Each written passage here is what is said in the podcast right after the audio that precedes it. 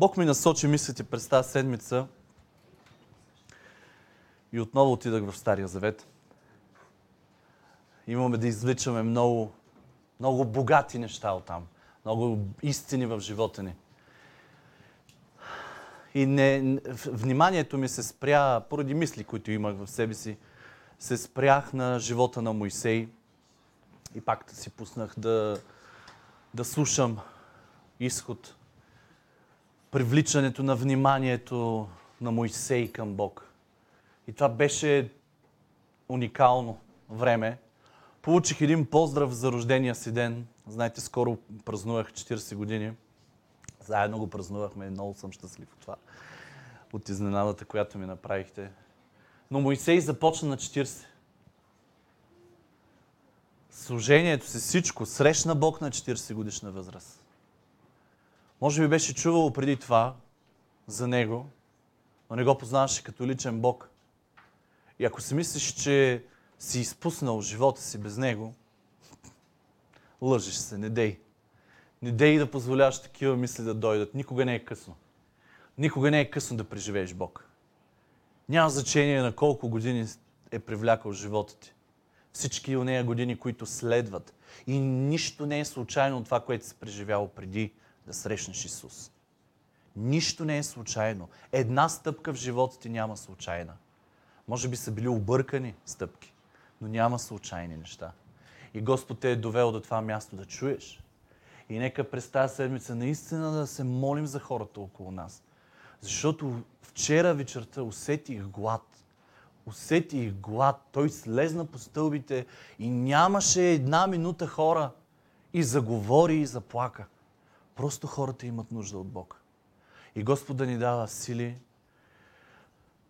и мъдрост, както си говорихме в четвъртък. Мъдрост ни трябва да бъдем хитри, да бъдем, да, да живеем с Неговото сърце, да знаем кога да използваме устата си.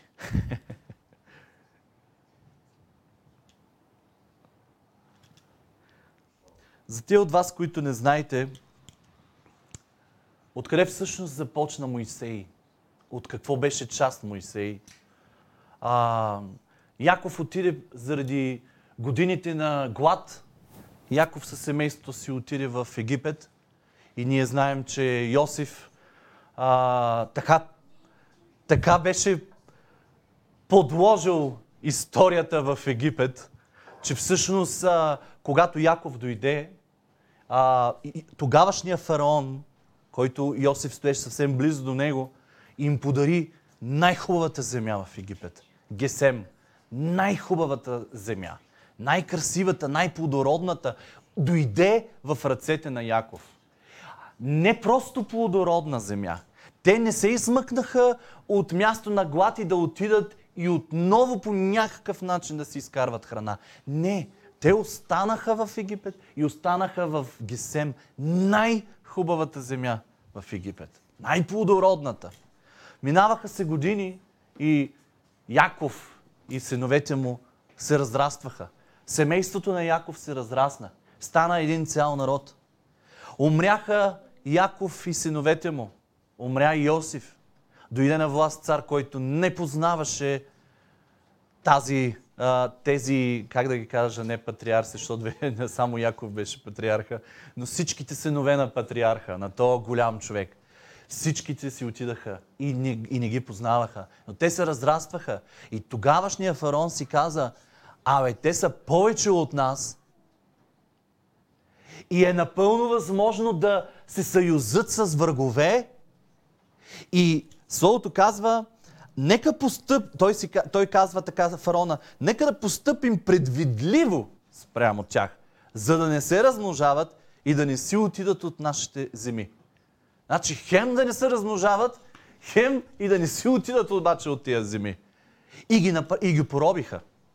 Библията не, не казва точно как тия силни евреи, които даже и многочислени бяха над египтяните, станаха поробени. И построя, са, евреите са построили два града, египетски града. А, опитват се да, фараона се опитва да, да избива всяко мъжко дете, което се роди. Там са ни баби, които израждат, а, има разговор с тях. Обаче бабите са хитри и успяват да, да измъкват еврейчетата, така че покриват ражданията и народа продължава да се увеличава. Разбира се, имало и избити деца, а, момченца. Но така се ражда някъде Мойсей. За нея от вас, които не знаете каква е историята му, Библията го описва като красиво бебе. Красиво бебе.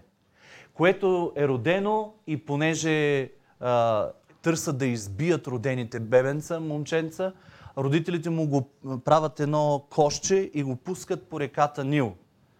И сестра му я изпращат да види докъде ще стигне кошчето. Какво ще стане? Дали крокодили ще го изядат? Защото това е Нил.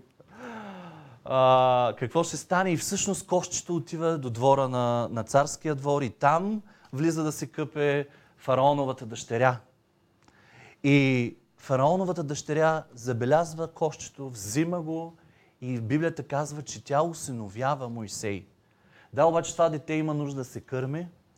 И сестра му се появява и казва, Мога ли, искате ли да ви намеря една еврейка, която да го кърми? И познайте какво става. Тя довежда майката на Моисей. А, даже фараоновата дъщеря казва, просто е много дълго, затова го разказвам вкратце. Това са няколко глави. А, фараоновата дъщеря казва, вземи го и след като спреш да го кърмиш, след като го отбиеш, ми го върни. И така и става. Моисей израства в първите си месеци в даже в собствената си къща. Аз смятам, че това е една от любимите къщи на, фараон, на фараоновата дъщеря. Една от известните къщи, в които всъщност египтянин отива, защото тя е ходила да го вижда най-вероятно постоянно това детенце. И в крайна сметка той идва в ръцете и Моисей е отгледан като египетски принц. Моисей, името му е записано във всички имена на известни и на принцови и така нататък в а, тия фараоновите роди. А, Моисей е обучаван с египет, в египетска мъдрост. И така израства и не, Библията не е категорична как, как се връща към народа си, но е описана една случка, в която той убива египтянин, който бие евреин. Скрива тялото му, обаче фараона разбира, разгневява се срещу Моисей и Моисей бяга. Отива в... Ам... Кои земи бяха? В пустинята. Нещо сме беше. Мадиамските... Мадиамската пустиня. А, и там а, се сродява с а, един жрец. А, жрец не знам дали знаете какво е. Жрец е свещеник в езически храм. Така че той става зет на Йотор, който е такъв жрец. Тоест, жени се за езичничка, жени се за човек, който не познава Бог. Жена му се казва Сепфора, има едно детенце от нея. И така, от а, богатствата, където се казва, че Моисей презря богатствата на Египет, отива и заживява в пустинята. И става овчар. И започва да пасе овцете на своя, а, своя тъст. Докато правя в главата си. започва да пасе овцете. И в един такъв момент, когато разхожда овцете в пустинята, за да си хапват, представете си Моисей – Представете си годините, в които той е вече овчар. Ако имате едно такова голямо, богато минало зад вас, какво ще бъде в главата ви? Тия дни си представях как Моисей пасе овцете и да, нямало е книги, нямало е телефони, в които да си джътка постоянно. А, представете си Моисей с овцете. Те си пасат, те винаги имат овцете какво да правят.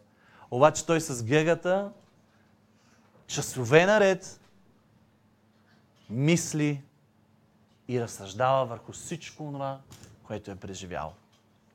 И така виждаме го на 40 години, виждаме го в един от дните, в едни от жегите, съзрява някъде там в планина, планината, до която е огън.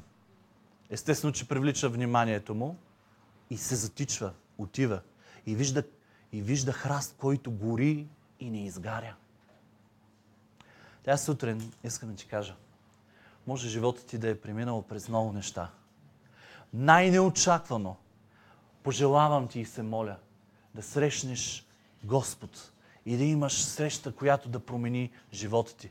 Може да знаеш за Него, но е време да го преживееш лично. Може да знаеш много, може да си чел много за този Бог, но е време да се запознаеш из основи с сърцето Му.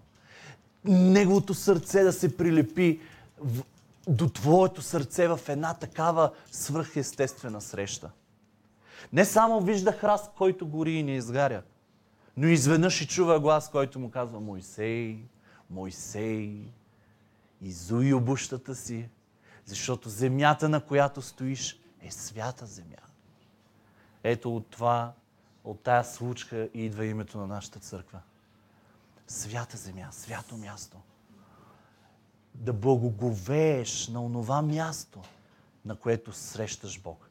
Защото когато срещнеш Бог, всичко се променя. Изход, от тук на там почвам да чета. Изход, трета глава, от трети стих надолу. И Моисей каза, да свърна и да видя това велико явление, защото бодливия храст не изгаря. А когато Господ видя, че той свърна да види Бог, го извика и сред бодливия храст. Моисей, Моисей, той отговори, ето ме. И Господ каза, не се приближавай насам. Събуй обувките от краката си, защото място, на което стоиш е свята земя. Не забравяйте, че това е първия разговор на Моисей с Бог. Каза още, аз съм Бог на баща ти. Бог Авраамов, Бог Исаков и Бог Яковов. Яковов. А Моисей закри лицето си, защото се боеше да погледне към Бога. Господ каза, наистина видях страданието на народа ми, който е в Египет и чух вика му поради гнета на разпоредниците му, защото знам неволите му. И слязох, за да ги избавя от гнета на египтяните и да ги заведа от онази земя в земя добра и просторна, в земя, където текат мляко и мед, в земя на ханаанците, хетите, аморейците, ферезейците, еве, евейците и евосейците. И сега, ето викът на израелтяните стигна до мене. Ето това е, което чух по време на хвалението. Чухте. Чухте. Стигна викът на израелтяните до мене. Също така видях по какъв начин ги притесняват египтяните. И така, ела сега и ще те изпратя при фараона, за да изведеш народа ми, израелтяните, от Египет. Нещо странно ли се беше случило на Моисей до сега? Нещо различно ли? Нещо, което Бог няма да ползва ли? Не. Случи му се точно това, което трябваше да му се случи. Точно той, който беше израсъл в египетския дом, сега трябваше да отиде в египетския дом. А Моисей каза на Бог, кой съм аз, че да ида при фараона и да изведа израелтяните от Египет? Бог му отговори, аз ще бъда с тебе. И ето ти знака, че аз съм те изпратил. Когато изведеш народа от Египет, ще послужите на Бог на тази планина, на която сега ме срещаш. А Моисей каза на Бог, ето когато отида при израелтяните и им кажа, Бог на бащите ви ме изпрати при вас и те ме попитат как му е името, какво да им кажа. Представете си, Моисей се връща и всичките го знаят, че той е египетския принц, който е израснал в египетския а, дом. И евреите го виждат. С какви мисли ще го видят? С какви думи ще го посрещнат? И, и той им казва, Бог на бащите ви ви изпрати при вас. И те, ме, и те ме попитат как му е името. Какво да им кажа? И не забравяйте атмосферата, в която е растял. Моисей е израствал с множество богове. Множество богове, които имат различни имена. Ето ви го египетското мислене в Моисей. Как ти е името? Как ти е името на тебе? Ако има един Бог, нали се сеща, че той не е нужно да има име дори? Той е Бог. Но в случая Моисей не го познава. В случая за него Моисей, а Бог е един от всичките. И как ти е името? И Бог от, отговори на Моисей, аз съм онзи, който съм. Най-уникалното име, с което да се представиш на един, който не те познава. Аз съм този, който съм. Каза още, така ще кажеш на израелтяните, онзи, който съм, ме изпрати при вас. Или с други думи, Яхве. При това Бог каза още на Моисей, така ще кажеш на израелтяните, Господ, Бог на бащите ви, Бог Авраамов, Бог Исаков и Бог Яков ме изпрати при вас. Това е името ми до века и това ще бъде името ми от род в род. Вижте докато Бог му говори. Той получава огромно откровение за онзи, който е този глас, който му говори. Да, евреите знаят кой е Бог, нали? Обаче Моисей и ето сега Бог му говори и той получава име, откровение за това име. Вкарва живот в това цялото име. Иди събери Израилевите старейшини и им кажи, Господ Бог на бащите ви, Бог Авраамов, Исаков и Яковов, ми се яви и каза, аз ви посетих днес и видях как постъпват с вас в Египет. И каза, от страданието ви в Египет ще ви изведа в земята на хананците, на хетите, на аморейците, на ферезейците, на евейците и на вусейците, в земята, където текат мляко и мед, земя, за която те изобщо не знаят, защото са поколение, което са родили, са се родили другаде, а не в Египет, в, а не в хананската земя, откъдето Яков идва с 12-те си сина. Но аз зная, че египетският цар няма да ви остави да, да, да си отидете, докато не бъде накаран с сила. А като издигна ръката си, ще поразя Египет с всичките мои чудни, непостижими дела, които ще извърша сред него, след това той ще ви пусне. И ще променя отношението на египтяните към този народ. И когато тръгнете, няма да отидете с празни ръце. А всяка жена ще поиска от съседката си и от жената, с която живее, сребърни и златни вещи и облекла и ще облечете с тях синовете и дъщерите си и ще оберете египтяните. Пак ви припомням, мислите ли си, че Моисей напразно израсна в Египет? Знаете ли колко хора са го обичали? Той е бил един от следващите варианти да бъде фараон. Възможно се бил да стане фараон. Хората са го обичали, хората са го почитали. И когато се завръща, тая любов се отразява. И Библията е съвсем буквална, като казва, че и много, множество народи тръгнаха с евреите. Защото Моисей беше обичан. А и евреите също са обичани от египтяни и от други народи, които са живеели тогава там. И следва четвърта глава. Началото прочитам само. А Моисей отговори, но те няма да ми повярват, нито ще послушат думите ми. Сякаш познаваше този народ. Сякаш знаеше, че са упърничави. Сякаш знаеше, че няма да... Знаеше се, че няма дори евреите да тръгнат така лесно да му повярват. Защото ще кажат, не ти се е явил Господ. На кой се е явявал до сега? Това е различно поколение, което Библията не говори, че се е появявал Бог на някой. Тогава Господ го попита, какво е това в ръката ти? До сега му говорише. И сега му каза, какво е това в ръката ти?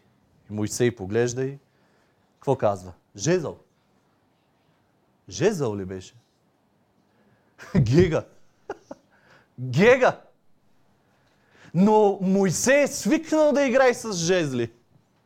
Моисей е мечтал да държи жезъла най-вероятно. Всяко момченце в Египет е мечтало да бъде и са си играли най-вероятно на фараонови игри. Аз съм фараона и всички ме следват. И са ударили така и са държали пръчки и са си представили, че държат жезъл. Така че за Моисей тая дума е част от, от устата му. Жезъл. Ама това е гега. По това време жезлите са били два вида. А, единият е на царския фараоновия жезъл, който е служил за власт и сила, да показва власт и сила. Те са ходили с тия жезли навсякъде. А, не само фараона е имал и царя, а, но, но и видни хора са си имали жезали, с които са си служили. Те просто са обикаляли навсякъде, в колесниците са си влизали с жезлите. А, това, са, това е част от, от, тяхно, от тяхните дрехи. Но това са били хора, които имат власт и сила. Удрането на, с жезъла по земята е означавало искам внимание. А посочването с жезъл е означавало ела насам, извикан си. Посочването на жезъл също е означавало или живот, или смърт към който се посочи жезъла, или е умирал, или е живеел. И другото са гегите. Пастирските геги. Хората са си служили с геги, за да може да... Гегата е била за всичко. Тя е била и клечка за зъби най-вероятно, и оръжие, и а, мухоловка, място за облягане, така в пустоща, някъде просто да се облегнеш на нещо. Тя е била всичко. Тя е спъвала ония овце, които са бягали надалече, за да може овчара да я спре, а той, разбира се, тича по нея. Спъва я, да, боли я после овцата, но овчаря я взима на раменете си и успокоява, но с гегата е успявал да я върне назад. Гегата е била всичко за овчаря. Така че Моисей има жезъл. Моисей има жезъл. Какво имаш в ръката си? И той казва, жезъл. Господ каза, хвърли го на земята. Хвърли го на земята. И той го хвърли на земята и стана змия. Олеле, нещо, което не бяха виждали очите му. Вижда това е второ знамение, което Моисей вижда. Първото е, че вижда храст, който не изгаря. Второ, хвърля жезъла си, хвърля гегата си и става змия. И Словото казва, и Моисей побягна от нея. Ми и аз ще побягна. Представете се, ако е голяма пръчка, значи е голяма змия. ако е пръчка да си, да си служи с нея, с овцете, със сигурност трябва да е голяма пръчка. И веднага се оплашва от нея. Но Господ каза на Моисей, протегни ръката си и я хвани за опашката. И той протегна ръката си и я хвана и тя стана на жезъл в ръката му. Ето, ето това е целият бекграунд на Моисей. И срещата, в която той просто унемява от това, което вижда. Две свръхестествени неща, които се случват пред очите му.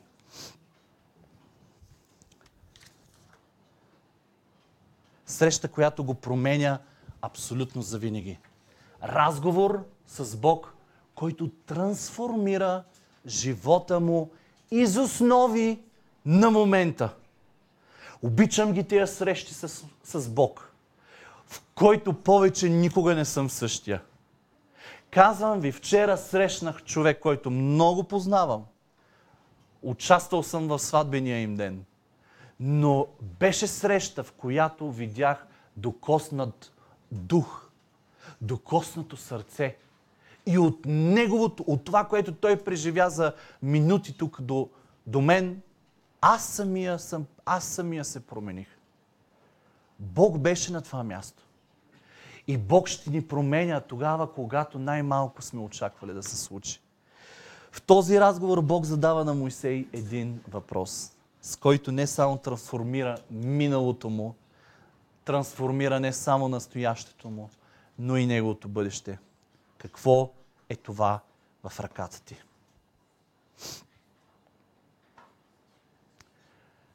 Е, какво е онова в ръката му? Освен, че си говорихме, че е пръчка, овчарска. Най-вероятно всеки ден, когато е гледал и е пасял овцете си, е мислил за Египет. Така се мисля. Тия дни си мисля, че Моисей прекарваше времето. Не му беше бедно миналото беше преживявал много. И най-вероятно минаваше през десетки по десетки ситуации, разговори, случки. Всичко му навеждаше. Онова, което държеше като египетски принц, жезала. И сега тая обикновена гега, дърво, изсъхнало дърво, което държи в ръцете си. Не знам с какви чувства е бил Мойсей, но си мисля, че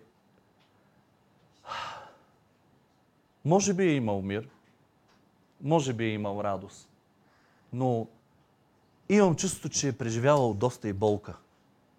Трябваше ли да се случи живота му така, както се случи? Аз си мисля, че това, което той държеше в ръката му, доста му говореше за неговото минало.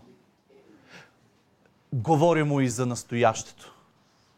И най-вероятно, гледайки тази гега, си казва, какво ли ще бъде и бъдещето ми.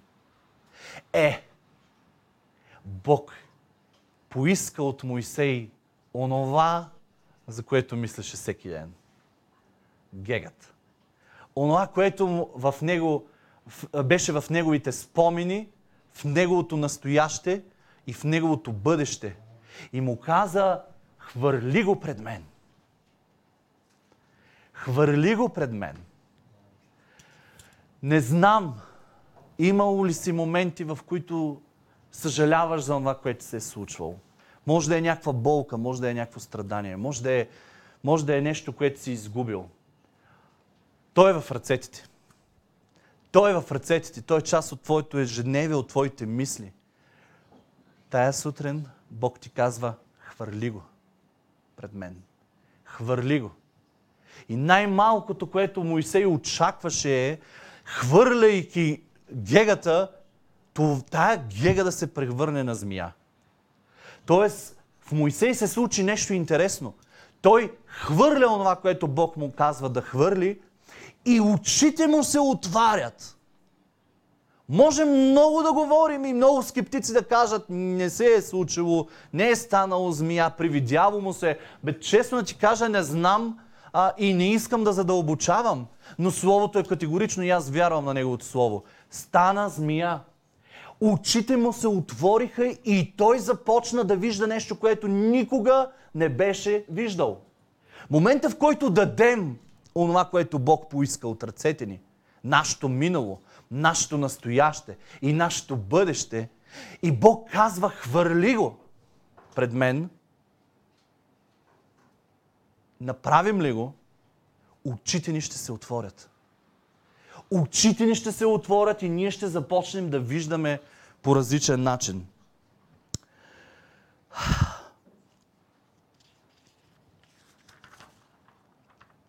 Ще получим мъдрост. Защото Бог даде мъдрост какво да прави Моисей с това, което вижда. Това щеше да бъде и свидетелство на Моисей, че Бог ще бъде с него. От този момент на там, мислите ли, че Моисей можеше да се обърка, че Бог няма да бъде с него? Мислите ли си, че Моисей, заставайки пред червеното море, може да се разколебае по някакъв начин, че Бог ги е довел до червеното море, за да умрат? Не. Но аз тази сутрин искам да се предвижим във вярата ни към Бог и да отидем на онова място, в което Бог, чувайки въпроса от Бог, дай ми, хвърли това, което държиш в ръцете си. Няма значение какво е. Може да е нещо хубаво, може да е нещо лошо, може да е болка, може да е страдание, може да е загуба, може да е мъка. Каквото и да е, хвърли го пред Бог. Хвърли го пред Бог, защото имаш нужда той да, той да ти отвори очите и да видиш нещо различно в това, което те е накарал да направиш. Оттам ще дойде мъдрост за живота ти и оттам ще дойде свидетелство. Време е, приятели, да започнем да вярваме в Бог, така както никога до сега не сме вярвали. Убеден ли си, че няма да те остави? Миналия път си говорихме. Може ли Исус да те разочарова? Днес ви казвам, може ли да си представите, че Бог може да ви остави? И е възможно сега да ми кажеш да, защото си нахъсан, защото ти е хубаво и така нататък. Може ли Бог да те остави в оная ситуация, в която си сам, тогава когато ти се реве, душата ти се къса и си казваш, ама стига. Ама просто не виждам, вярвам и не виждам, вярвам и не виждам. Смъртта е ето така пред тебе, зад тебе, насякъде и ти си в клетка. Хванат си от всякъде.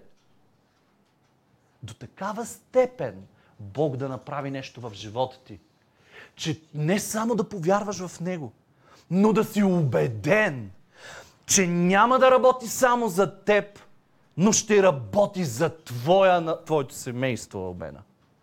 Че ще работи за моето семейство. Че ще работи за нашето семейство. Ще работи за нашето общество. Ще работи за църквата си. Обеден съм в Господ. И ако не си убеден, сега е времето да го... Бог да те убеди в себе си. Хвърли това, което имаш на земята. Хвърли го пред теб. Хвърли го пред Бог. Това е нещо между теб и Бог. Достатъчно си го държал, достатъчно ти е говорило, достатъчно си вглъбен в това нещо, което ти се е случило, случва ти се и най-вероятно ще ти се случва. Време е да го дадеш. Хвърли го. Хвърли го. Ти не го хвърляш в ръцете на някой друг. Хвърляш го в ръцете на твоя Бог. И Той ще го преобърне. И Той ще ти отвори очите.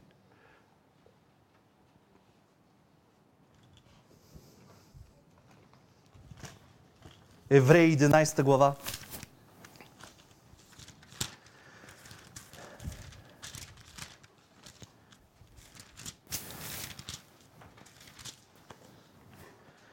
Двадесет стих.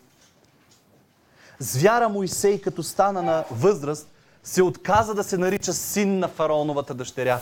Между другото, фараоновата дъщеря също тръгна, тръгва с Моисей. И предпочете да страда с Божия народ, а не да се наслаждава за краткото време на греха, като разсъди, че укорът за Христос е по-голямо богатство от египетските съкровища. За Христос. Къде пък се появи Христос тук? Ма Христос го няма в Стария Завет. Може много да го говорим, но предпочитам да го оставим за четвъртъците. И ще видите какво, какво и има ли нещо случайно, което съществува по някакъв начин в Библията? Не. Звяра напусна Египет, без да се бои от царския гняв, защото издържа като човек, който вижда. Гледате ли текста? Кой вижда? Невидимия. Защото издържа като човек, който вижда невидимия. Тая сутрин ви казвам, ние можем да виждаме невидимия тогава, когато никой не го вижда. Ние можем да виждаме неща тогава, когато никой не ги вижда. Но в това нещо трябва да имаме момент, трябва да сме имали ситуация, в която Бог да се е проявил до такава степен, че да си кажеш, аз от тук не падайте, падайте. От тук насетне, улекваме Библията, от тук насетне знам какво Бог може да направи във всеки един момент от моя живот. И никой да не може да те блъсне. И никой да не може да промени мисленето ти. Ти чакаш Господ. Каквото и да ти струва, колкото и да се бави в живота ти, чакаш го и знаеш, че няма да бъдеш предаден. Няма да бъдеш предаден. Може и болка да се появи, но няма да бъдеш предаден. Ще получиш виждане, ще получиш мъдрост, ще получиш свидетелство. Евреи 5 глава, 7 стих. Този Христос в дните на плътта си, като принесе със силен вик и със сълзи молитви и молби на този, който можеше да го избави от смърт. С други думи да го преведа на наш език, бая си порева, бая си и викаше към отец, обаче не му се спести чашата, която трябваше да изпие.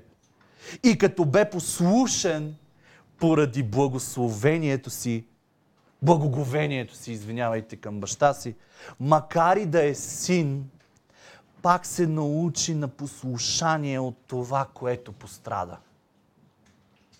Защото беше и на 100% човек. И като се усъвършенства, стана причина за вечно спасение на всички, които са му послушни. Е, аз искам да те попитам. Готов ли си да преживееш страдание, допуснато от Бог, което да те усъвършенства, в което, както си говорихме миналата неделя, да намериш радост и да намериш, както Павел казва, удоволствие, колкото и тежки думи да са това за страдащия – и всичкото това страдание да те усъвършенства, така че живота ти да послужи и на много други за спасение. Виждате ли стъпките? Виждате ли стъпките, които трябва да извървим? Аз, минавайки през нещо, силно в живота ми, което да душата ми да се щупва, разкъсва и да преживявам цялото това нещо, да измоля, както Исус се молеше, и да, и да си кажеш, не да се откажеш, но да си кажеш, Господи, кое е онова добро, което мога да видя в това зло, което ми се случва? И това да ме усъвършенства. Това да ме направи по-здрав. По-здрав защото изпитанието произвежда твърдост. Да стана твърд, да стана здрав, устойчив, усъвършенстван, казва Словото. За да могат и други да се спасят около мен. Тогава, когато аз стана силен след моето страдание, тогава очите ми да се отворят. И тогава моето, моя живот да стане свидетелство, за да мога да отида и да говоря на теб – и твоя живот да бъде спасен. И твоя живот да бъде, да, да, да мине през всичко, това, което трябва да мине, но да бъдеш спасен. Хвърли това, което имаш в ръцете си пред Него. И очите ти ще се отворят. И аз тази сутрин говоря в духа, в духовни места. Нека да дойдат дни и това да са сега, когато очите ни да се отворят и да виждаме повече от всякога. И да получаваме мъдрост повече от всякога. И да получаваме свидетелство в живота си, което да ни направи категорични. Категорични. Стига сме веяни от ветрове. Стига сме преживявали всяка една буря. Време е за уякчаване. Време е да станем силни с Бог. Той в нас и ние в Него. Така че този жезъл, тая гега, не просто да бъде свидетелство за нас, но и да стане сила. Тоест, нашето страдание да стане сила в ръцете ни. Тежка хапка е това.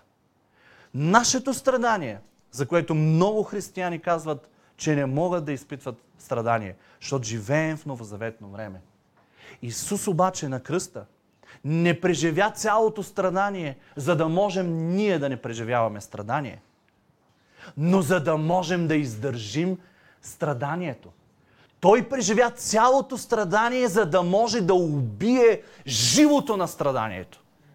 И минавайки през страданието, ние да го издържим като повече от победители. Като повече от победители. Страдание, което да ни изтласка напред и да отидем на, мя... на места, където даже не можем да се познаем. И не мога да говоря в дълбочина.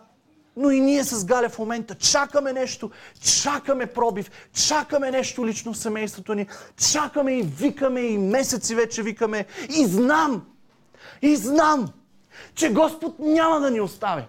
И това, което имаме в ръцете ни, ще ни е сила за живот. И аз ще видя ще видим разделянето на Червеното море. Не всеки може да раздели Червено море. Не всеки може да се справи с голямото нещо в живота си. Преди това трябва да има геги, които да са хвърляни. Преди това трябва да, трябва да имаш време, в което да виждаш горящи храсти. Тогава да чуеш Бог да ти говори, да, ти, да те води, да промени живота ти така, че да започнеш да променяш и животи около тебе. И казвам ти, съвсем скоро идва времето, когато ти ще служиш на други. Ти ще станеш лидера на други. Ти ще станеш човека, който ще учиш други. И е време да тичаме към уроците си, които всеки ден Господ ни дава. Бързай да се учиш от Него. Бързай да се учиш в присъствието Му. Бързай да се учиш в огъня. Бързай да се учиш в бурята. Бързай да се учиш тогава, когато душата ти най-малко иска уроци.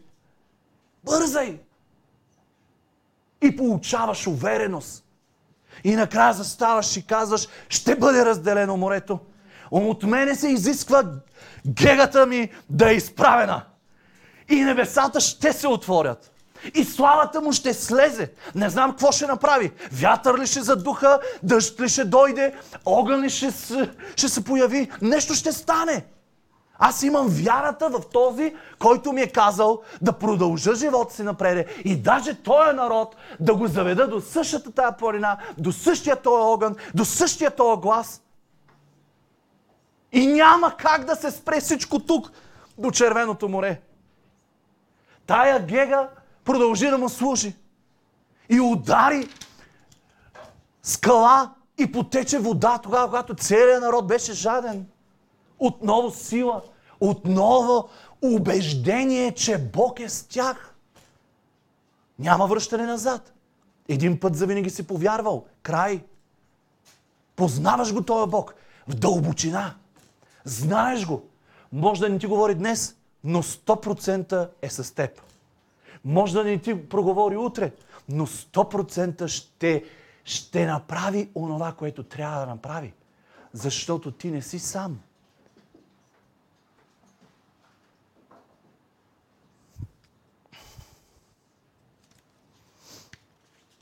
Онова, което стана, че застана Моисей и Арон пред фараона, хвърли гегата, стана на змия и фараона какво каза? Влъхви, ялате вие тук. О, как лесно се удързостяваме, когато видим чудо. И как може да се повярваме, че и ние можем да направим същото. И какво стана? Стана същото. Стана така, че пък тия, дето кептен не познават Бог, хвърлиха си а, жезлите и, и тяхните станаха на змии. Обаче, какво казва Словото? Змията на Арон изяде останалите. Кой загуби в цялата история? Влъхвите. Останаха без жезли. Кой спечели? Аарон. И си представете змия до змия до змия до змия в един и я хваща за опашката. Жесток жезъл. Жестока пръчка. Огромна пръчка. Кой спечели? Бог спечели. Ще допусне понякога странни неща, необясними и въобще не искам да се замислям как го направиха тия влъхви. Обаче знам, че последната дума е на моя Бог. Неговото чудо е по-голямо от всичко това, което могат да видят очите ни. Не се оплаквай в страданието, а знай, че всичко се действа за добро на тези, които обичат Бога. Не питай защо ми се случва всичко това, а питай какво е доброто, което мога да изтегля и да се науча от страданието. Живеем в свят, в който най-малко си мислиш, че можеш да бъдеш научен от страдание на нещо. По-скоро живеем в свят, който а, се учим от Холивуд. Холивудските герои. Батман, Зоро, котки, кучета, псета. Смейте се вие и аз се смея, обаче Исус, Исус сме го направили супер герой. Yeah, yeah, yeah, yeah. Знаете ли я тази песен? Моето поколение знае. Учихме децата на тия песнички. И Исус отново е супер героя. Ама Исус си преживя страдание. И днес ти се случва страдание. И най-лесното е, защото Холивуд те учи на герои. Когато не си герой, си аут от играта. Вън си от играта. Но Исус иска да научи на друго. Аз издърпах жилото на страданието. Страдание ще идва в живота ти, но ти ще успееш да го издържиш. И не само ще го издържиш, но ще станеш свидетелство за мнозина да се спасят. Защо? Защото ще си усъвършенствана. В него ще се случи случка с тебе, която ще промени не само твоя живот, но и мнозина. Чрез страданието и болката ти Бог ще те направи много повече от това, което може да си чрез напомпване и после спихване. Напомпване и после спихване, защото героите на деня са такива. Йов, 42 глава и 100 стих, приключвам. Йов, 42 глава. Ако вие сте го отворили, пети стих. Слушвал, слушал бях за теб със слушането на ухото. Слушал бях за теб със слушането на ушите си. Но сега окото ми те вижда. И това е след всичкото страдание, което му се случи. Първа глава на Йов казва, беше праведен, непорочен и правдив човек, боящ се у Бога. Но чрез страданието си той започна да вижда Бог. И казва, окей, аз бях прав, правдив, непорочен, обичаш тебе и така нататък. Но явно в това си добро състояние към тебе, приятелю, аз съм слушал с слушането на ухото си. Но сега вече аз те виждам. Това, което ще направи страданието, е, че в него ще започнеш да виждаш.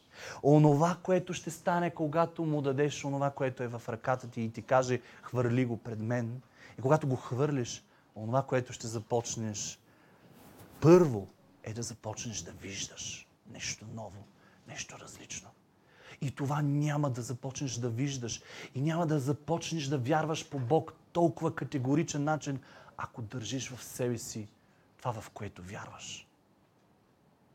Или ако държиш болка, страдание, което си преживял, минало, което ти е наранило. И ако го държиш в себе си, пусни го. Пусни го. Хората, които са виждали Бог в ситуациите на живота си, са много различни от хората, които са чували само за Бога. Хората, които са виждали Бог в ситуациите си, са много различни от хората, които просто са чували за Бога. Освен, че жезъла на Моисей е спомен за неговото минало, за неговото настояще и за неговото утре, жезъла стана сила. Сила за живот. Добрия лидер пръв оттъква, оттъпква пътеката. Лидера пръв преживява нещото и след това става пример. Говоря на себе си, говоря ви и на вас. Много от вас поставяте сега основите на едни християнски семейства. Децата ви се учат от вас. И вие не сте имали от кой да се учите. Сега вие поставяте основите. Сега вие виждате разпалени храсти, чувате гласове. Бог ви предизвиква да повярвате до такава степен категорично в Него, че вие да започнете да учите децата си, приятелите си, да създавате основа, християнско семейство, приятели, светът ти да се промени, така че да можеш ти да започнеш да, да учиш други. Пръв ще минеш през пустинята. Не се чуди от това. Пръв ще направиш пътеката. Ще те дерат храсти най-вероятно, но ще трябва да минеш оттам. И Бог ще ти помогне. Пръв ще изпиташ силата на Бог. И после ще говориш за нея.